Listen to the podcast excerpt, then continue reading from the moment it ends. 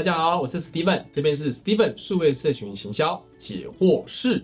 好，这题好，我们要先跟大家说，它很重要。很多粉丝团你会发现，它的定位风格你找不到，或者是它的文字不一致，设计不一致，啊，逻辑不一致。今天 PO 的跟明天 PO 的，怎么好像都是不同风格？这就有很大的问题哈。那怎么找到呢？它一定是关乎于你的品牌本身，所以才延伸到社群。社群是品牌在网络里面的发言人，所以您的品牌本身，你的 CI logo，还有你品牌的调性，应该有一个。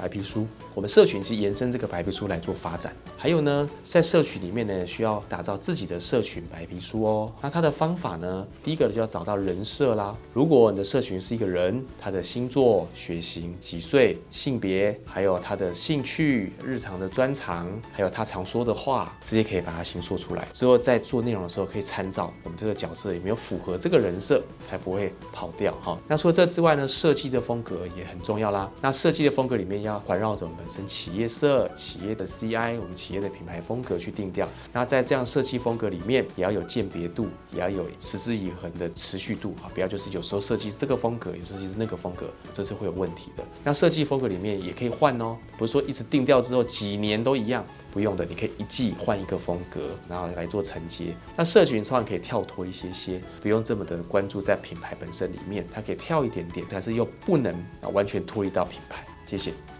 如果有任何想要询问的地方，欢迎在下面留言处来留下你的问题哦。这样的内容都非常宝贵哦，欢迎大家来按赞、订阅、开启小铃铛。